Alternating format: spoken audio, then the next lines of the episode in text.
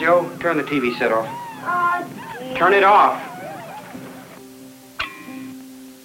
Well, what is it, John? It's from the Highway Commissioner. Highway Commissioner? This audio is from 1957. It's from a promotional video for a federal law that passed 1 year prior. We have found it necessary in locating the new Interstate and National Defense Highway in the Hilldale area to acquire your property for right-of-way, and would like to arrange at your convenience a meeting with our appraisers and negotiators to establish a fair value and arrange the terms of the purchase. You mean the freeway is going to come through our place? That's what the letter says. The scene shows a husband and wife, two kids, and a grandmother. They've opened a letter explaining how they're going to lose their home as a result of the new highway system being built.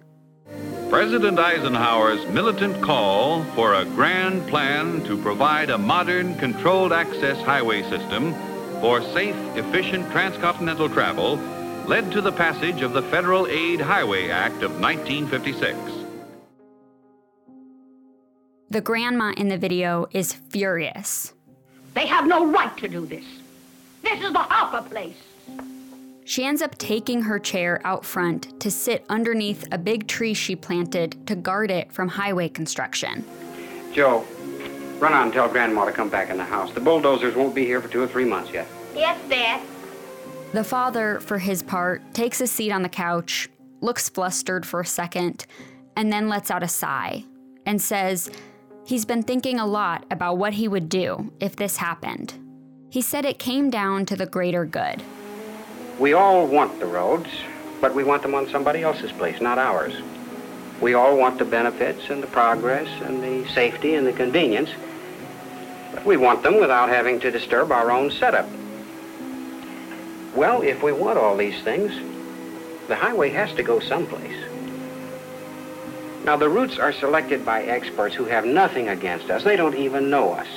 They just design the road to go where it'll do the most good for everybody and for the overall plan. Well, it happens that this road goes through our place. And I think we'd be pretty small-minded if we tried to fight it. I'm sure we'll be given a good price for our place, and we can build a new house. And as far as I'm concerned, I just don't think that any family or business or individual has any right to hold up anything that'll be good for his whole community and for his country, too. The government video paints the interstate highways as both a necessity and a luxury. This was during the Cold War, when highways were viewed as a crucial piece of infrastructure. If city populations needed to evacuate, people would need the roadways to do so. But the government was also selling them as idyllic amenities. The video shows attractive young couples road-tripping cross-country in cool convertible cars. And while it shines a light on some of the controversies surrounding the law, it concludes with a happy ending. It shows the ending the government wanted to see, the one where Americans didn't make a big fuss about losing their homes. But that is not an entirely accurate depiction of what happened. Certainly not for Phoenix.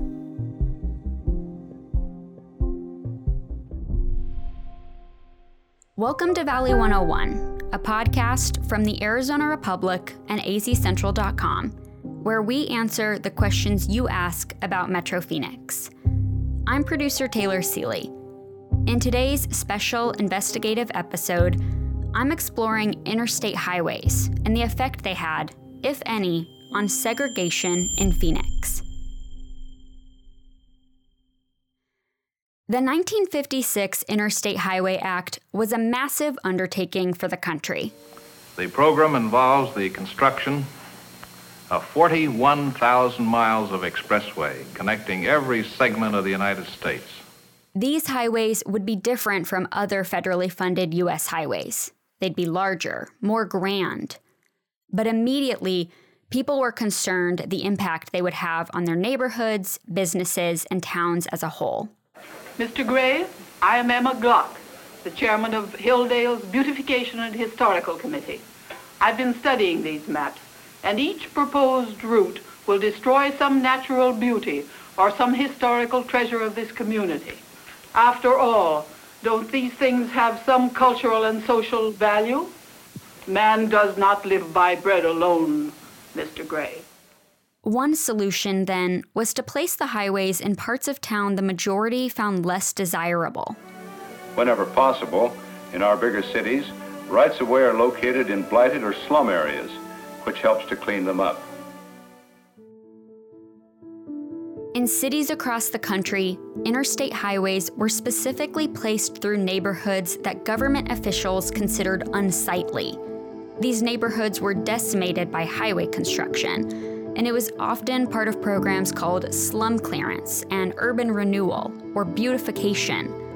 These slum clearance and blighted neighborhoods, however, were typically home to low-income people who were mostly people of color. The Black novelist James Baldwin, in an interview in 1963, recalled the urban renewal programs as a means to displace Black residents and decimate their communities. Urban renewal, which means moving the Negroes out. It means Negro removal. That is what it means. And the federal government is an accomplice to this fact. The destruction of Black neighborhoods resulted in displacing its residents farther away from white people than before, thereby further segregating cities. One example is the Dan Ryan Expressway in Chicago. Richard Rothstein, a fellow at the Economic Policy Institute, said the placement of that highway was modified to explicitly create a, quote, firewall between white and Black parts of town. That segregation still lingers today. But did that happen in Phoenix? Is that story our story? So the way I would portray it is that what the freeway does is essentially underscores existing segregation. That's Mark Thibault, an urban historian at Arizona State University. So segregation was already deeply ingrained in cities, including Phoenix, through things like housing covenants, through discriminatory practices that were part of the real estate industry.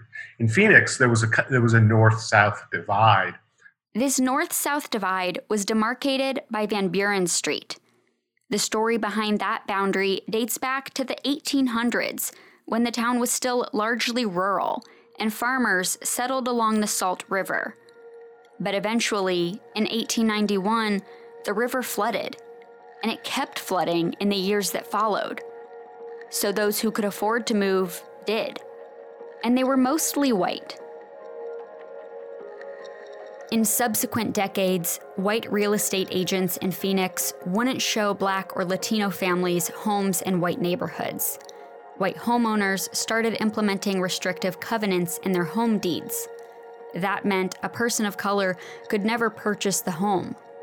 Arizona also had a segregated school system and banned interracial marriage. And finally, there was redlining. Basically, what redlining amounts to is gauging the investment value of land, because the FHA, federal government, is insuring these loans. That's Phil Vandermeer, a professor emeritus at ASU and a local historian. And so there was great concern early on that the federal government not lose any money off of this, and so they'd have to guarantee that their loans were likely to be repaid. And so that's why they went into this process of categorizing neighborhoods. Now, they wound up clearly using racial categories, which didn't necessarily relate to questions about value of property and so forth. The federal government outlined neighborhoods in red that it deemed unsafe or risky for banks to lend to, and race played a key role. In a Phoenix Realty map of federal designations, the best areas were outlined in blue and complemented for their exclusivity and restrictions. In a redline neighborhood in South Phoenix, the map says, quote, "This section, adjoining the railroad station and yards, is a semi-industrial section with very poor houses. Negroes, Mexicans, and different classes of foreigners are rapidly occupying this area."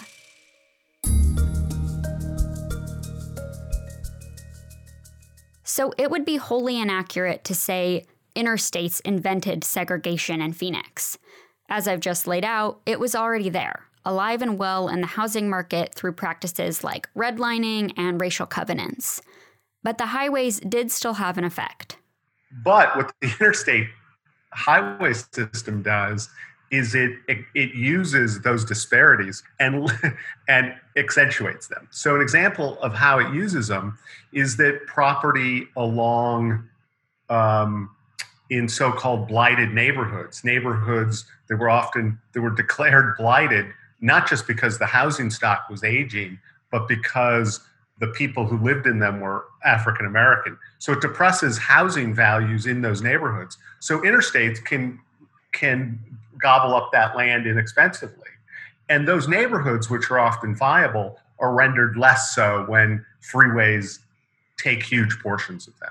And actually, that's the story of what happens here in Phoenix.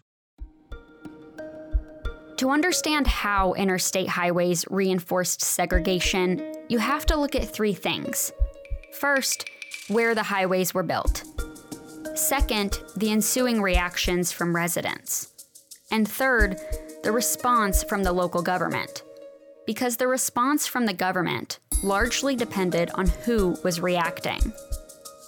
So let's talk about the first point, where the highways were built. In Metro Phoenix, the 1956 Act led to Interstates 10 and 17. Interstate 17 is our north-south interstate that connects Phoenix to northern cities like Prescott and Flagstaff. The 10 is Phoenix's east-west interstate, but it also bends south to connect Phoenix to Tucson. You also have to understand two other streets, McDowell and Durango Street. They both run east to west, but McDowell is just north of downtown and Durango is several miles south of downtown. In 1956, McDowell was a predominantly white area, and Durango was predominantly Black and Latino. Now, the original plan was for the north-south I-17 to intersect with the east-west I-10 at Durango Street in South Phoenix. But that didn't happen. Instead, I-10 and I-17 connect north of Durango. They connect at McDowell, near the predominantly white neighborhoods. The reason why hits on the second and third thing you have to understand: the reaction from residents, and what lawmakers did in response.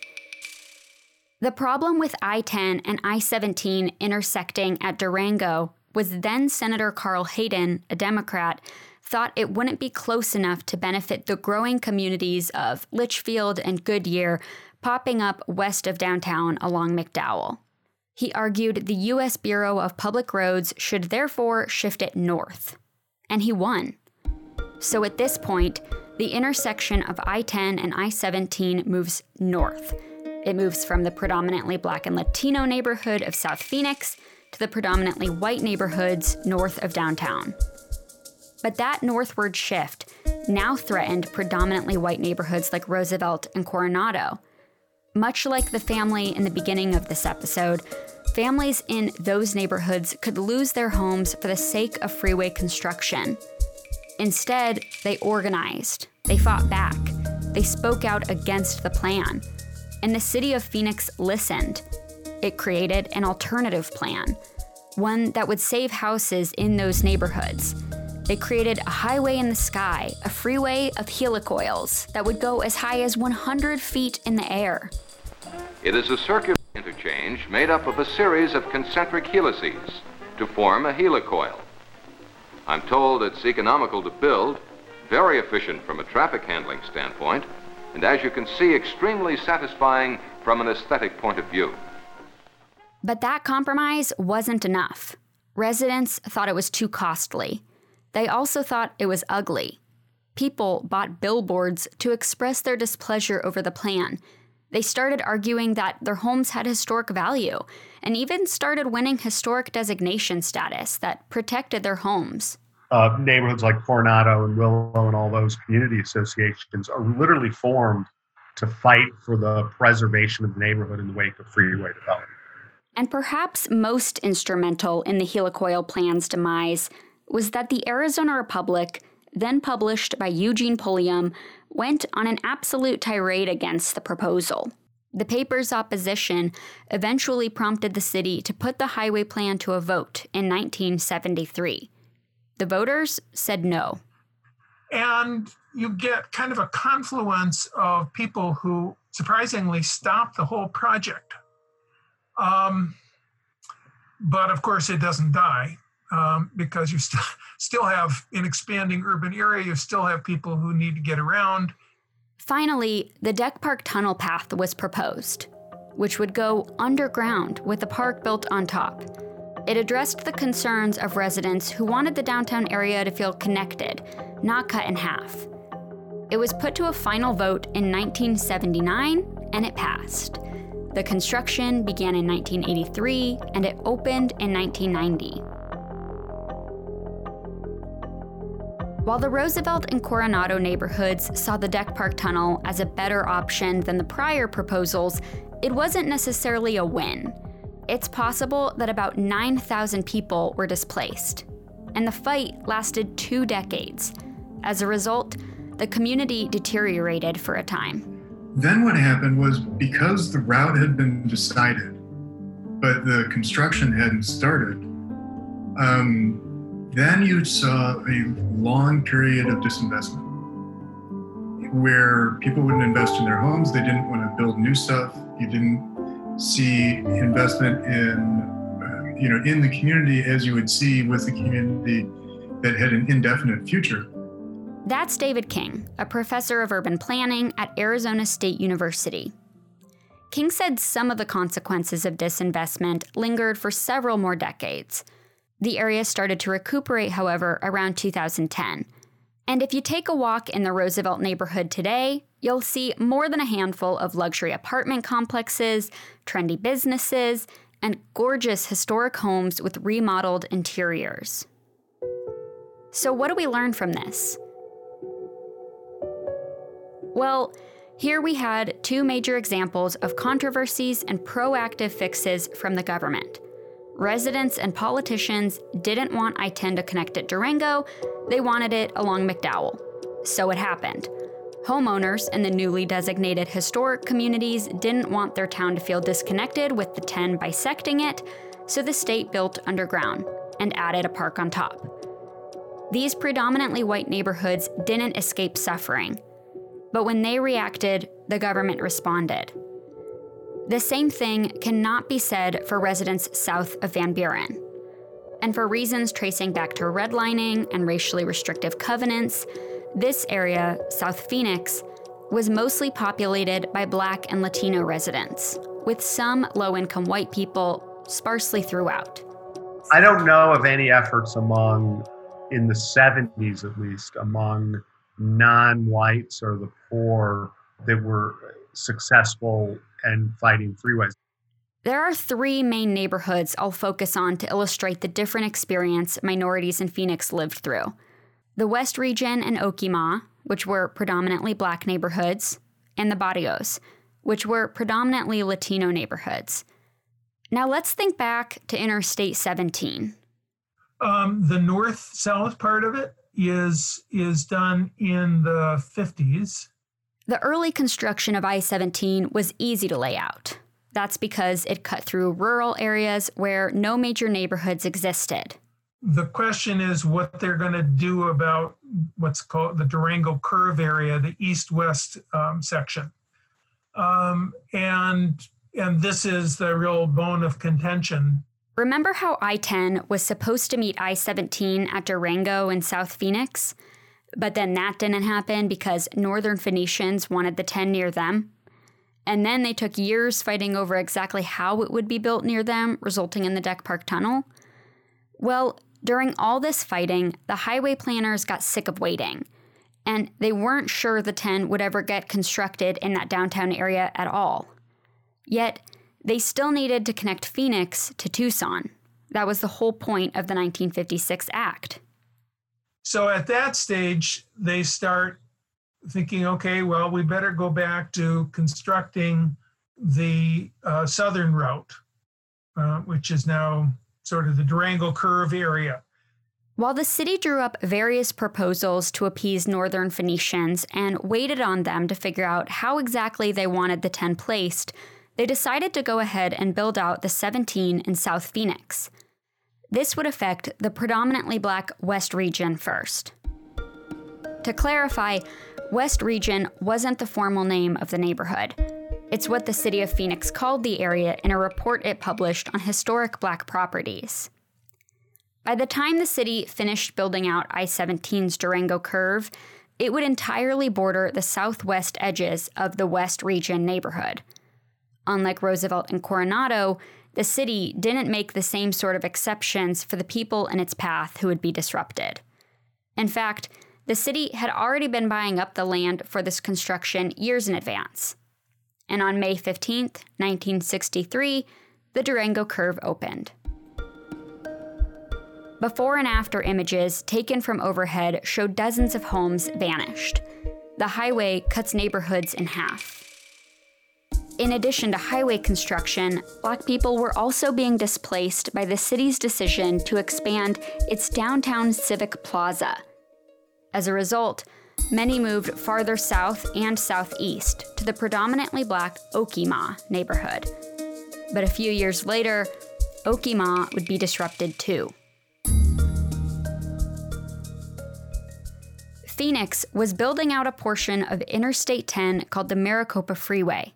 It would include the Broadway Curve, where I-10 bends south around 52nd Street. Just 8 years after the Durango Curve, the Maricopa Freeway construction finished in 1971. It decimated parts of Okemah. People there lost their homes, and the heartbreak was deep. In a City of Phoenix report documenting historic black properties, a resident named Mary Boozer remembered the changes. She said, quote, "You feel kind of lost, like they are pushing you out of your home. After I moved out of there, after I found out they were tearing my house down, I couldn't go down there. I just went down 40th Street. I never came down Superior where we lived. When I moved, I didn't go too far." None of the experts I spoke to knew of any major opposition from the West Region residents affected by the Durango Curve. I also couldn't find anything when I searched through historical black newspapers. It doesn't mean there wasn't opposition, just that we don't know about it. If there wasn't opposition, it may have been because the residents were never really given a choice. As I mentioned previously, the city had already been buying up the land.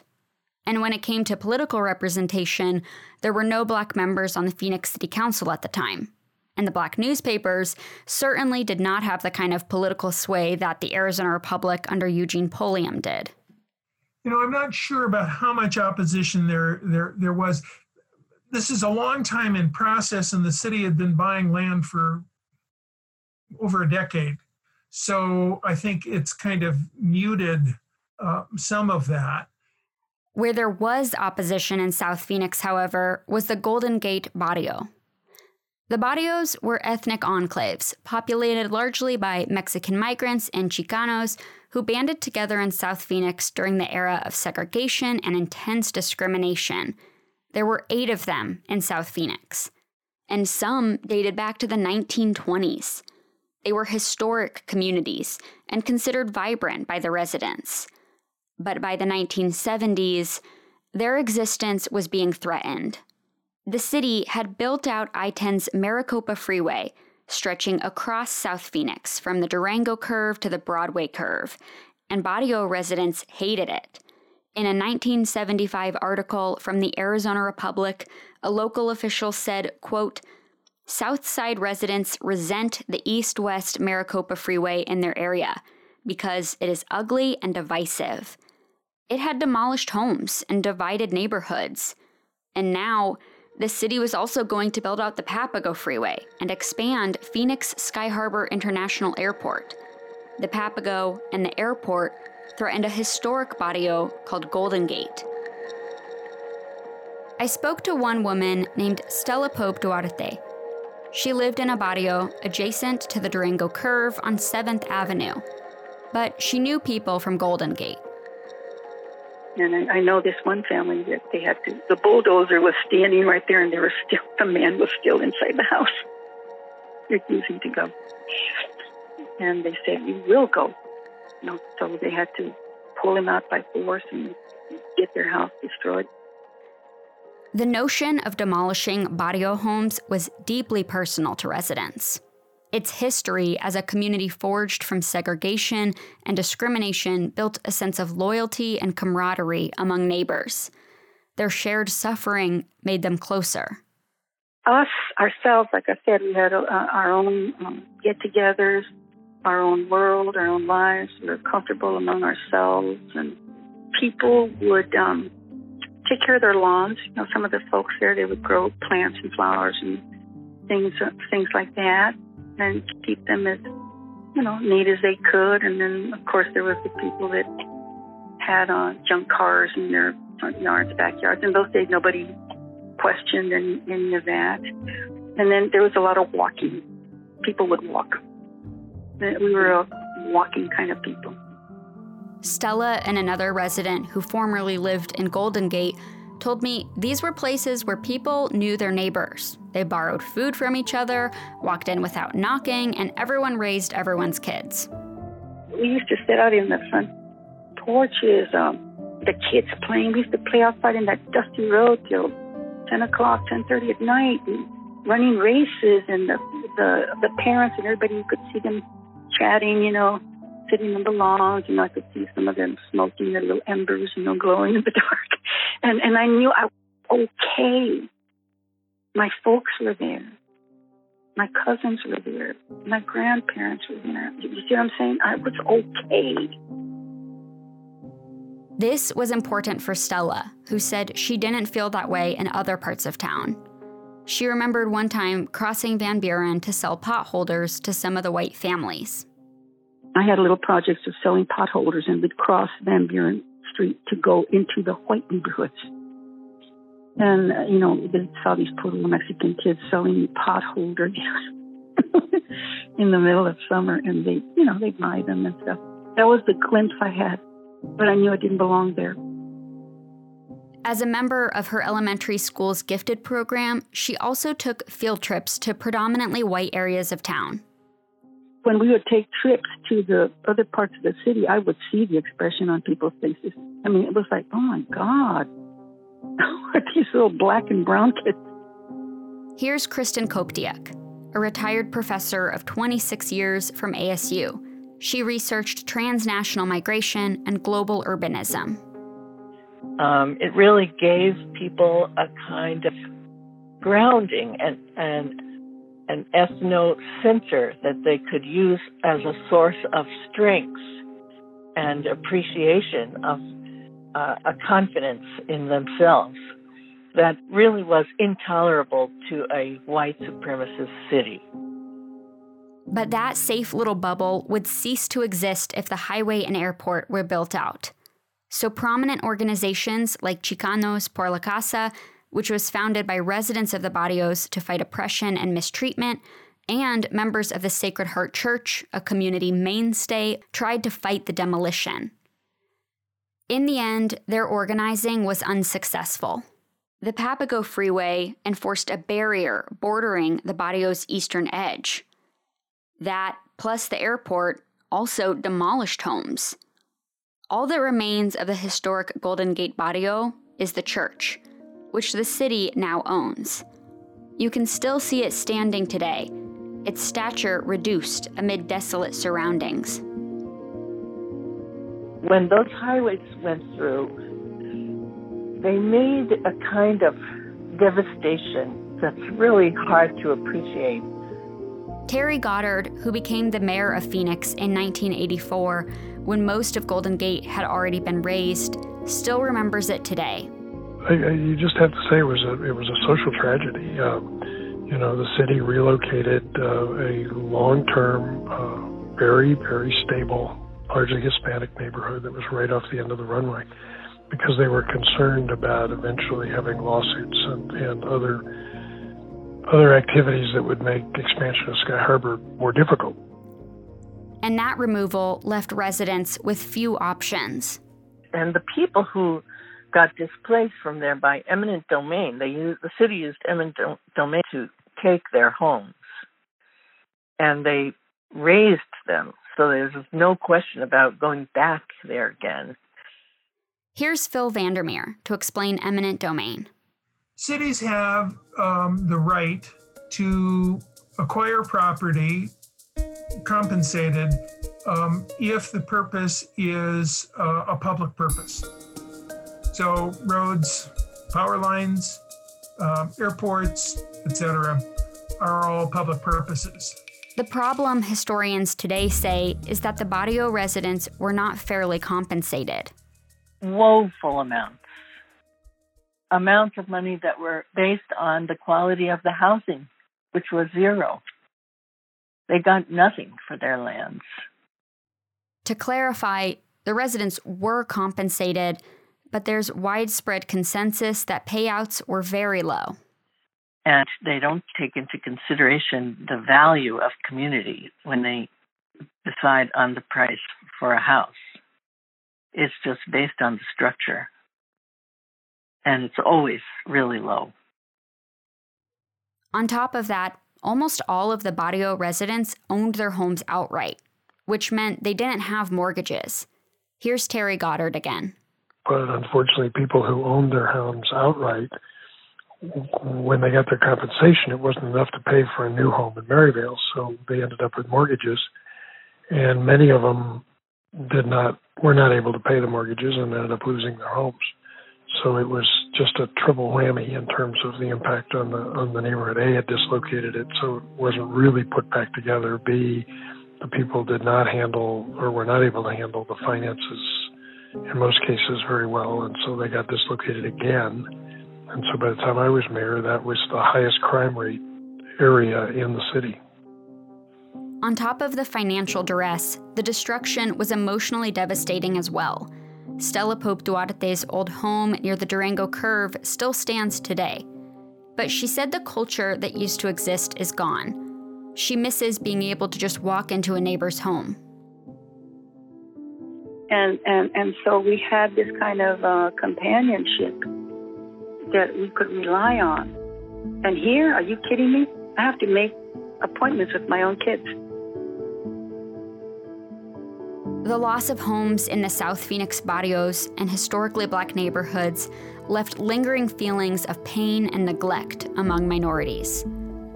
Maricopa County's historical aerial photography from 1949 to 1991 shows entire neighborhoods obliterated to dust and then replaced with highways and airport parking structures. Hearing how fondly former residents remembered their old neighborhoods made me think back to that government commercial and the white woman from the Beautification Committee.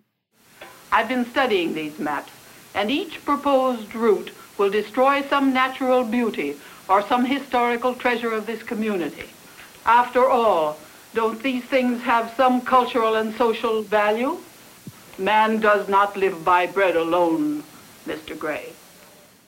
Several sources I spoke to compared some of the minority neighborhoods that were demolished to the historic Roosevelt, Willow, and Encanto neighborhoods of today. Kristen Koptiuk said much of what is used as a selling point for neighborhoods today is what existed in the barrios. They're desperate to sell community, and people want to live there because they can get community with all like-minded people who have the same exact color lawns and houses and all of the requirements of the HOAs.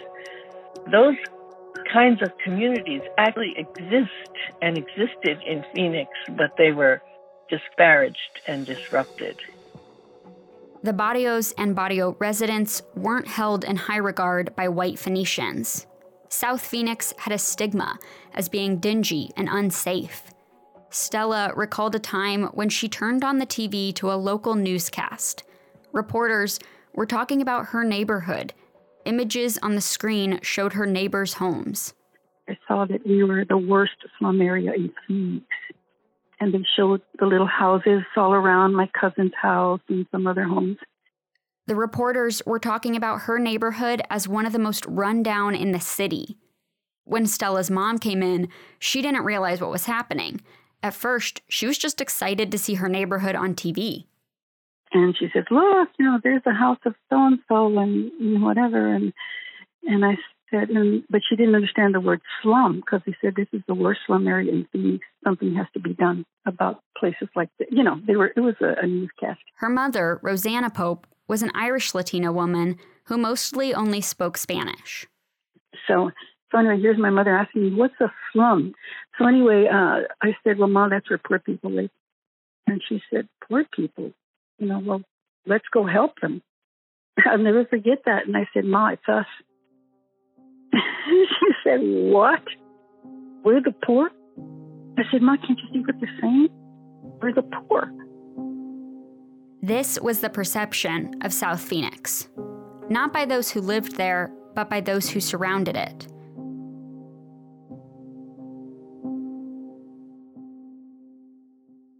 The government-funded highway commercial acknowledged the value in cultural treasures. Man does not live by bread alone, Mr. Gray. But in the case of the barrios, highways took priority. You may be wondering why. Why didn't the opposition of South Phoenix residents matter? Roosevelt and Coronado received accommodations. Did city planners intend to reinforce segregation? Was that part of the plan? Certainly, we have some evidence that intentions to segregate may have existed nationally. In fact, some of the government officials who worked on the project acknowledged that intent. Alfred Johnson once served as the executive director of the American Association of State Highway Officials. He knew the lawmakers who wrote the 1956 Act. In an interview in 1972, he said some city officials in the mid-50s thought the highways would give them an opportunity to get rid of certain neighborhoods, but he used racist slurs to describe those neighborhoods, and we've chosen not to include such slurs in this episode. In Phoenix, slum clearance commissioners applied for federal funding to address, quote, badly blighted residential districts on the southwest and southeast sides in 1956. However, I did not find materials explicitly expressing an intent to segregate by the city of Phoenix. Stigma almost certainly played a role in Golden Gate's downfall. But it was also a matter of placing different values on different areas. The barrios weren't valued the way the Roosevelt and Coronado neighborhoods were. Those neighborhoods were called historic. South Phoenix, by and large, was called a transit corridor. Its value was being industrial. This is relatively close to the railroad, and it's a warehouse district. There was another reason, too. There's a second problem, and that's money. The fact that land was cheaper in South Phoenix than other parts of town made it easier for the city to build out the Durango Curve and the Maricopa Freeway. So they're really thinking about the least expensive way to build these roads. Remember, this area had a long history of being redlined, and thus its value was underassessed. Plus, city officials thought if the state had interstates, it might increase tourism, which would help the town prosper. Arizona is not a wealthy state at all in the 40s, 50s, and even into the 60s. And finally, there was a big incentive to build highways. One of the innovations was that the federal government would pay up to 90% of the construction of a road. With the feds fronting the bill, Phoenix wanted to take advantage. And ultimately, that became very, very attractive to transport planners who were designing these systems and city leaders who were very interested in any type of development, like an investment in their cities. So did anybody think about additional barriers to migration? Maybe, but that's not a primary factor. I think they're relying on restrictions and segregation on realtors not selling land and that sort of thing. I can't definitively say what all the intentions were of lawmakers locally and nationally. We know the primary goal of the 1956 Act was to connect big cities. But regardless of intentions, there were consequences. At the end of the highway commercial, the family that was displaced finds a beautiful new home. The people who had been inconvenienced for a short time were all in fine shape. Business was good, property values were up. Even Grandma had to admit there's about as much satisfaction in planting a new tree as there is in admiring an old one, maybe a little more. And above all... But for both white and minority people in Phoenix, their experiences looked nothing like this. When highways came through, their property values did not go up. Businesses did not thrive, and they were not properly compensated for the loss of their homes. Highway construction hurt everyone who lived near or in the paths. But in the decades after, one reality became clear. The pre-existing segregation of the valley, coupled with the ongoing stigma of South Phoenix, now made worse by the new interstates, led to consequences more difficult on minorities, and reinforced segregation in the valley. So what were those consequences? They were disinvestment, displacement, and suburban sprawl. And all of those things increased and perpetuated racial wealth, health, and educational gaps, making upward mobility more difficult. Remember the story of the Deck Park Tunnel, the battle that lasted 20 years. And during that time, no one wanted to open a nearby business or fix up their home for fear it could be demolished or lose value once the highway came in. So what happens is those who can afford to move, move. At that same time, while the highways are leading to the effectual close of some neighborhoods, they're also facilitating the growth of others. At the last count, we offered a total of 10 model homes and over 60 exciting home designs. Places like Maryvale and West Phoenix. There's an abundance of literature about our homes, and you'd be surprised at how many national magazines have written stories about them. And since housing segregation wasn't outlawed until 1968 with the Fair Housing Act, only white Phoenicians could move there in the beginning. So what happens is these suburbs develop, and essentially wealth moves out. It's predominantly white wealth. The Shannon is the kind of home that captures everybody's attention immediately. That meant not only was Phoenix becoming further segregated by literally moving white people farther away, but those white people, whose wealth made up a significant portion of the tax base that sustained the city and who had the social capital to ensure lawmakers paid attention to them, they took that with them too. The price of sprawl meant the destruction of the inner city neighborhoods, some of which have managed to bring themselves back into existence, and some that haven't and are still struggling. In 1984, the Arizona Republic reported that while Phoenix had always been a historically segregated city, according to the census and other data, that segregation was increasing. For the mostly white people who made it to the suburbs, their wealth was building. But for the people remaining in South Phoenix, mostly minorities, a litany of side effects accumulated and cross-reacted. First was an increase in wealth disparities and stigmatization. And this has become one of the great stories of urban history because, meanwhile, everybody out in the burbs can get a loan, and they can afford cheap capital, and they can afford inexpensive housing that where the value raises over time. In these inner city neighborhoods, these central city neighborhoods that are being redlined, that capital and thus the ability of the housing to rise in value or even to be rehabilitated is diminished, right? So it creates an incredible wealth gap. To better understand that wealth gap, you have to understand the nature of how highways affect home values. Here's David King. And because the interstates are what we call a disamenity, people will pay more to live farther away from them. And so for a household, households like to be close enough for easy access to an interstate, but not close enough that they're bothered by it on a daily basis. They don't want to hear it, but within a few minutes, they want to be able to drive to an interchange where they can get on it.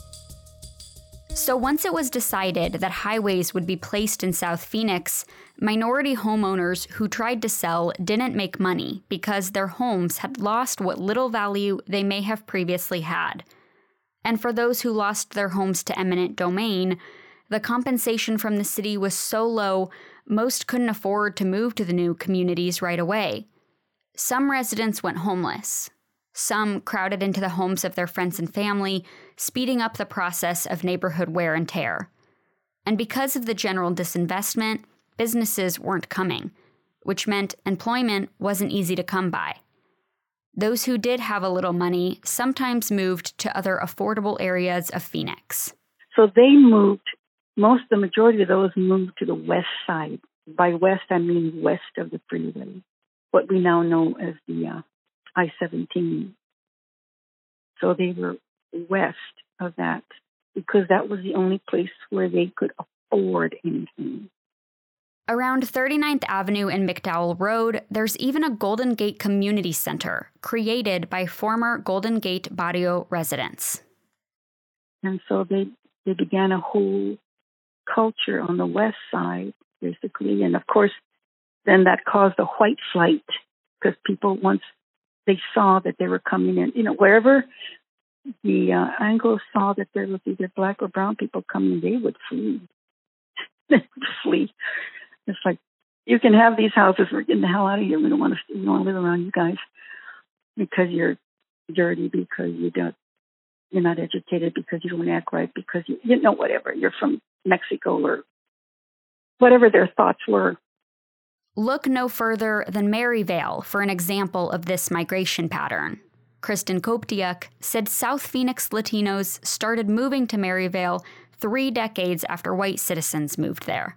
Into the housing, which was cheap by then because it was old, came migrants and ethnic Latinos looking for affordable housing. But when they came, others went.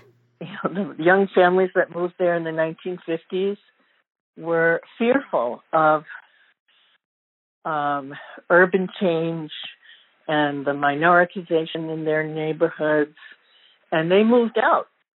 Their homes were older by then. They moved out. Either they died or they moved to a new subdivision further out somewhere, and it was a kind of mini white flight. The first master-planned neighborhood built by John F. Long for middle-income white Phoenicians, a neighborhood powerful enough that Senator Carl Hayden would fight for the relocation of Interstate 10 to be closer by, is today a minority-majority village. According to the Arizona Department of Health Services, 76% of people living there say they are Latino. But not only did the ethnicity of the residents change, the attitude toward and reputation of the area changed. And now Maryvale is the site of the biggest, strongest Latino community, and it has become the demonized part of the city. It shifted from South Phoenix over to Maryvale. As Maryvale aged and Latinos moved in, a similar pattern of disinvestment that had occurred in downtown repeated. White residents stopped caring for their homes. Many Latinos, burdened by expensive new mortgages, didn't have a lot of money to keep up with home maintenance. Businesses closed and jobs left. In terms of upward mobility, no substantial change has occurred for the residents there today. Maryvale in 2019 was home to some of the lowest-income Phoenicians. 60% of the residents lived 200% below the federal poverty level. Nearly 40% of the children 12 and younger in Maryvale lived in poverty. And on top of the wealth gap, suburbanization also led to the degradation of education quality and the destabilization of neighborhoods. For example, school populations and funding changed.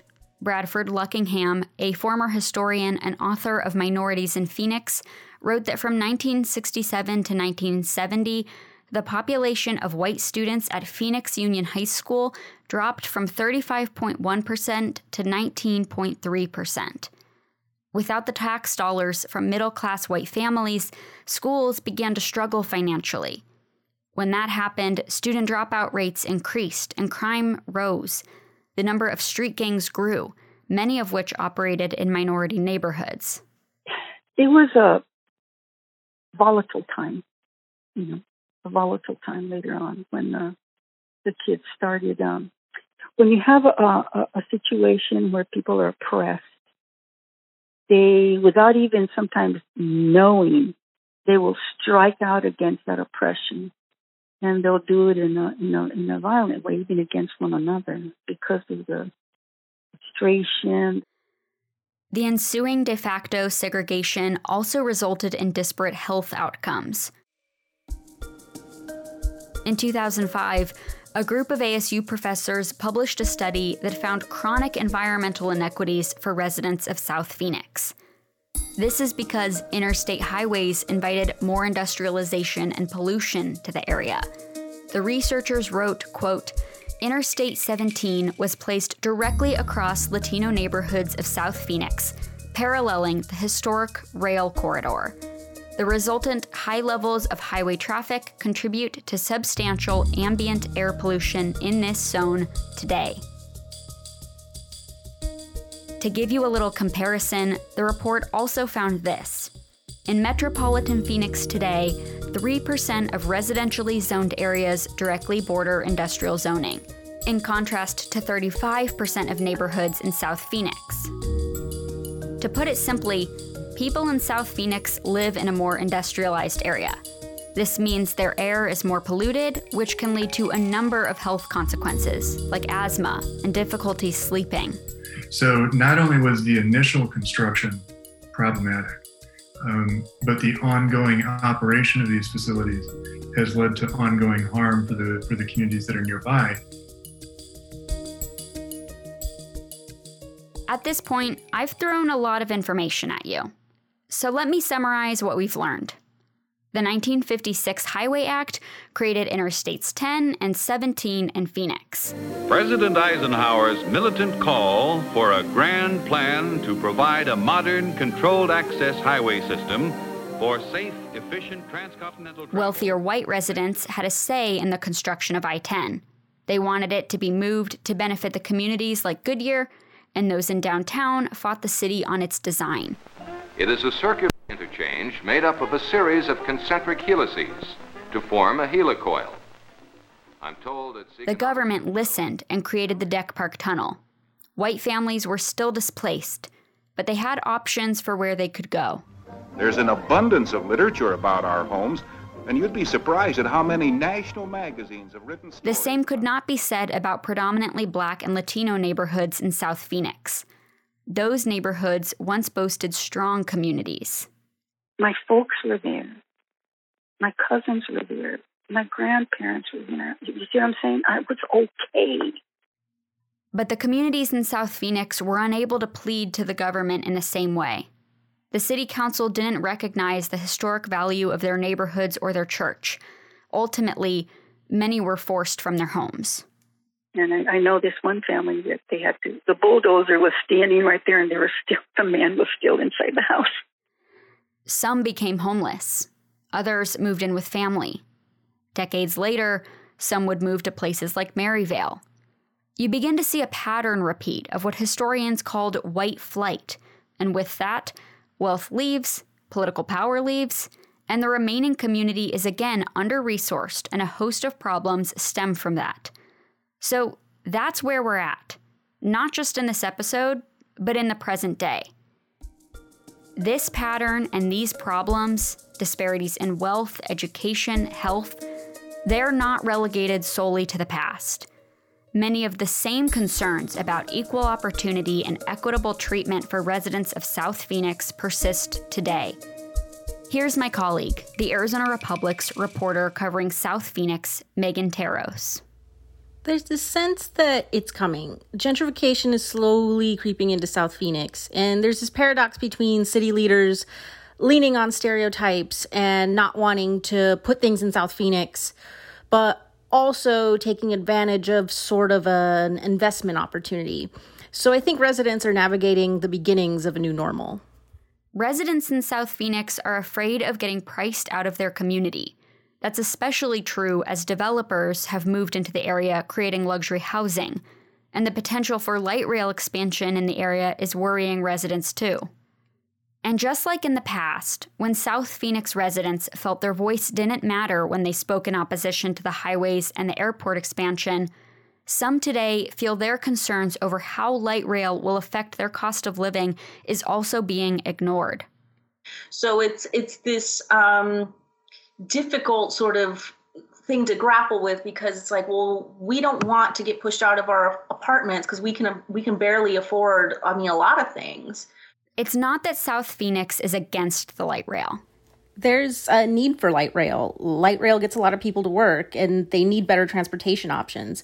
But then what happens later down the line, if they can't afford rent anymore, then they don't have a place to live, and that point is sort of meaningless.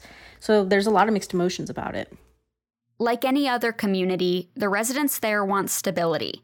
They want to make sure what's being put in their community serves their community. But it's a matter of, okay, we can have these things. They're not exclusive. We can have these things, but they have to work for us. They have to be affordable. They have to, be in places where people can actually get to. It's about having a voice. Throughout this episode, I focused specifically on interstate highways. But in the time that I-10 and I-17 were being built, the same fights between residents and cities were happening all over the valley. When Phoenix residents didn't want Loop 101 on the east side to be too close to their neighborhoods, they fought the city to push it farther east into tribal land. That's where it exists today. When Phoenix proposed a highway called Paradise Freeway that would extend east and west, essentially along Camelback Road, the residents there fought them repeatedly until they just gave up. And those fights still happen today. But they are made possible by residents who have the money to sue the city and by residents whom local leaders listen to. The end result equals real-life consequences and differences in quality of life and opportunity for people of different neighborhoods, which also tends to mean people of different races and socioeconomic statuses. In Phoenix, interstate construction led to disinvestment and displacement. It impoverished residents and made upward mobility more difficult. That in turn reinforced decades-old segregation patterns, which may have otherwise deteriorated sooner. We'll never know. We can't go back and change things. The best thing we can do, the only thing we can do, is learn from the past.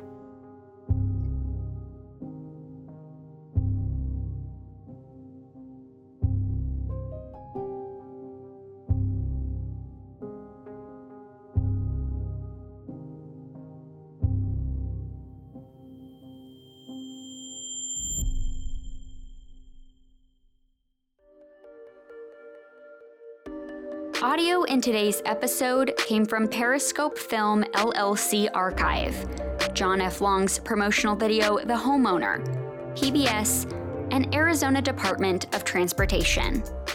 If you liked today's episode, please let your friends know about Valley 101. Word-of-mouth reviews like that really help our podcast reach new people, and we want to share as much of the history of Phoenix, both good and bad, as possible. I'm producer Taylor Seeley, signing off for now.